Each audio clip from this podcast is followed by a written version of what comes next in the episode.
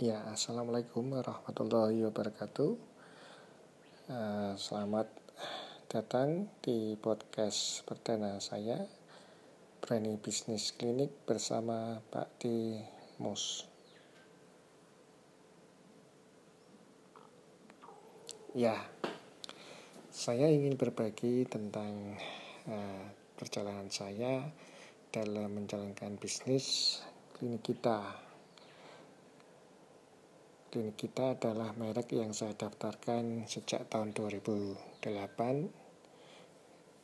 dan resmi digunakan secara waralaba di tahun 2014, dan alhamdulillah di tahun 2016 kita dapat meraih penghargaan sebagai waralaba pratama, satu yang terbaik di Indonesia, dan di tahun 2016 itu kita diberi penghargaan yang diserahkan langsung oleh Bapak Presiden waktu itu yang dijabat oleh Bapak Jokowi.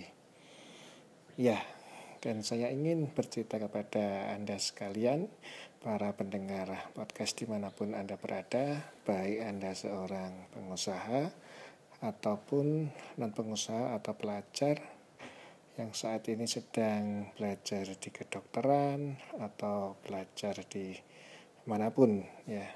Dan mudah-mudahan beberapa episode yang akan saya buat nanti bisa memberikan sedikit wacana tentang bagaimana membuat atau mendirikan usaha klinik kesehatan itu. Dan saya yakin Anda sekalian mungkin yang saat ini masih menjadi mahasiswa atau pelajar, ataupun yang sudah lulus dari kuliah medis ataupun non-medis, ingin berencana mendirikan klinik kesehatan.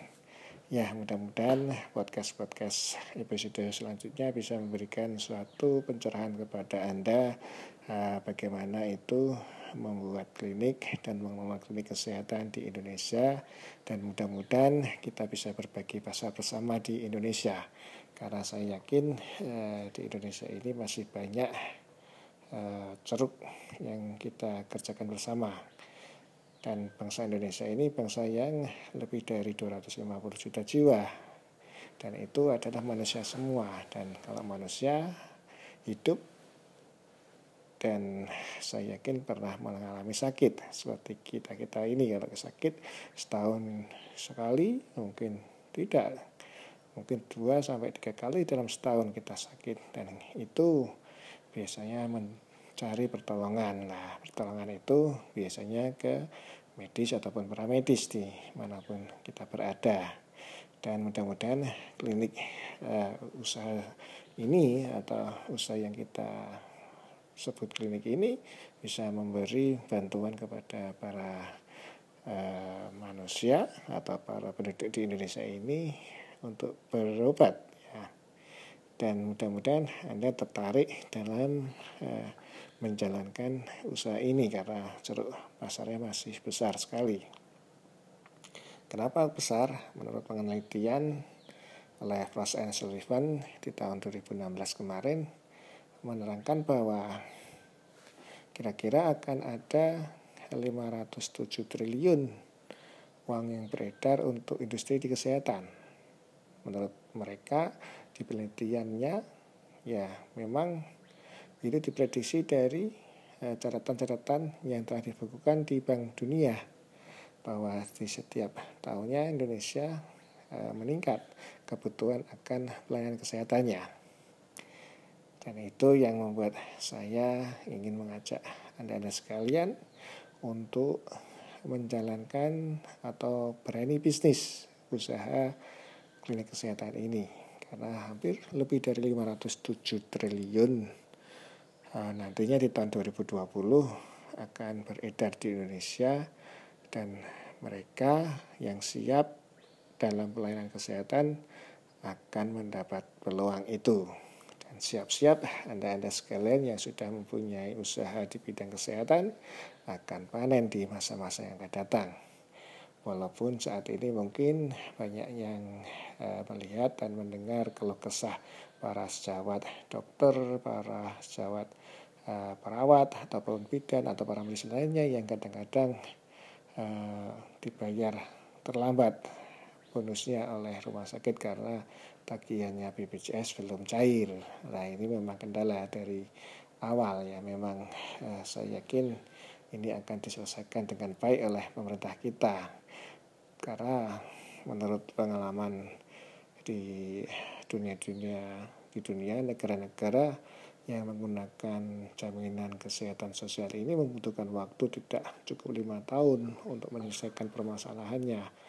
Dan Indonesia ya, saya yakin ini lebih dari 5 tahun akan bisa menyelesaikan permasalahan tentang ribetnya proses pembayaran dan ribetnya proses pelayanan.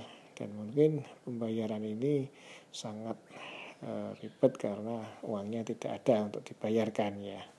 Dan mudah-mudahan kedepannya pemerintahan kita bisa memberikan solusi ya, sehingga tidak ada yang dirugikan, baik provider layanan kesehatan, mitra kerjanya seperti dokter, perawat, bidan ataupun tenaga kesehatan lainnya, dan pasiennya ya. Dan harapannya ke depan usaha di bidang kesehatan ini akan lebih profesional dan lebih bermartabat. Tidak hanya melulu tentang bagaimana bayar tagihannya, selesai belum, atau tidak pernah cair bonusnya. Dan itu sangat mengganggu dalam pelayanan saya kira ya. Karena coba bayangkan kalau kita mempunyai usaha, kita mempunyai piutang yang tidak dibayar lebih dari 3 bulan. Nah, ini kita kekurangan cash flow. Dan nanti saya akan ceritakan dalam episode selanjutnya tentang bagaimana kita dalam menangani kekurangan cash flow ini. Dan memang saya sendiri secara pribadi masih berkutat dalam bagaimana membuat cash flow usaha kita ini lebih lancar dan baik. Dan doakan juga dari Anda sekalian yang mendengarkan podcast saya ini, kita bisa berbagi informasi, berbagi pasar kesehatan di sekitar kita. Ya, itu perkenalan dari saya. Mudah-mudahan podcast-podcast selanjutnya di episode-episodenya bisa kita regular, kita teratur. Bagaimana saya, Pak Dimus, menjalankan usaha klinik, menjalankan bisnis klinik ini dengan tanpa ilmu, dan kita mencari ilmu bersama-sama sehingga bisa memberikan kebaikan bagi banyak orang, walaupun mungkin banyak orang yang kurang bersependapat dengan saya. Dan mungkin ada juga pasien atau mitra kerja kita yang tidak kita layani dengan baik ya. Untuk itu saya atas nama pribadi, atas nama klinik kita, mohon maaf kalau seandainya ada mitra kerja kita dimanapun Anda berada, ataupun pasien kita yang ada dimanapun di belahan Indonesia ini, kalau kurang puas dengan kami, saya atas nama pribadi saya mohon maaf. Nah, ini kita mencoba untuk memperbaiki sistem sehingga kita bisa lebih baik ke depannya dan bisa memberikan manfaat bagi banyak orang. Sekali lagi terima kasih atas kesediaan Anda dalam mendengarkan podcast saya ini. Semoga bermanfaat. Sampai jumpa di episode selanjutnya.